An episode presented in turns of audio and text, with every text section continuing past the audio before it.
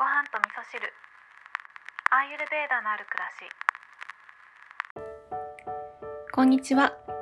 アーユルベーダアドバイザーの土井京子です。昨日はですね雑談会としてちょっと緩めなテンションでねお話をさせていただいたんですけど思いのほかこれが大好評でですね 今までね私すごい頑張って早口でというかこうテンション上げてお話ししようと思って頑張ってお話をしてきたんですけど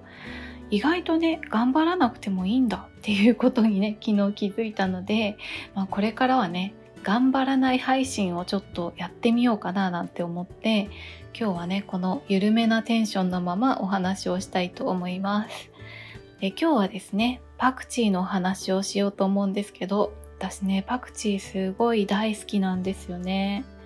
で昨日の夜ねシンガポールラクサっていうお料理をね作って食べたんですけどカレー味のフォーですね。で私ね家で作るカレーには唐辛子系の辛みっていうのは入れないんですね。辛いものってやっぱり刺激がすごい強いのでお腹下しちゃったりとかねしますよね。なのでいつも唐辛子系は入れないんですけど昨日はね無印良品のシンガポールラクサの素を使ったので辛さのね調節ができなかったんですよ。なのでどうしようかなって思ったんですけど後のことはねもう覚悟の上でとにかくシンガポールラクサが食べたいというふうに思ったので食べたんですけどそれがね全然大丈夫だったんですよ。でなんでかなっていうふうに考えたんですけど私ね、パクチーを山盛りに入れたんですよね。で、パクチーっていうのは、あの、辛い味で高まってしまう火のエネルギーっていうのを冷ましてくれる効果があるんですよね。なので、昨日ほどパクチーの効果を体感した日はないなって思ったので、今日はね、ぜひパクチーのお話をしようっていうふうに思ったんですけど、パクチーってね結構癖が強いので嫌いな人もいますよね。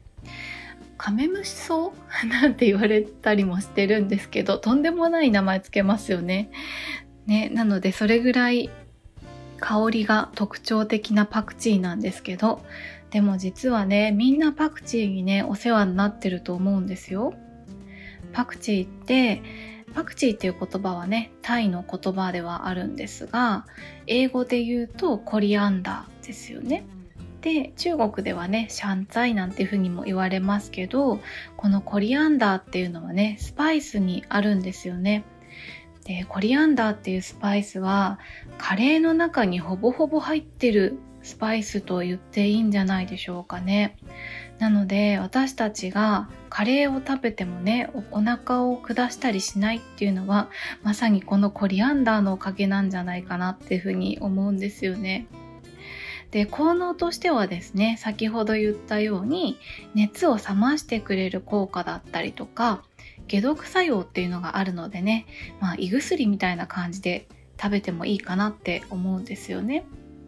なのでね辛いものが好きだけどパクチーは嫌いっていう人がいたら是非ねお家にコリアンダーのパウダースパイスを用意しといていただいてなんだろう麻婆豆腐とか あと担々麺とかそういったものにねトッピングして使っていくとバランスが取りやすいんじゃないかななんて思ってね今日はパクチーのお話をさせていただきました。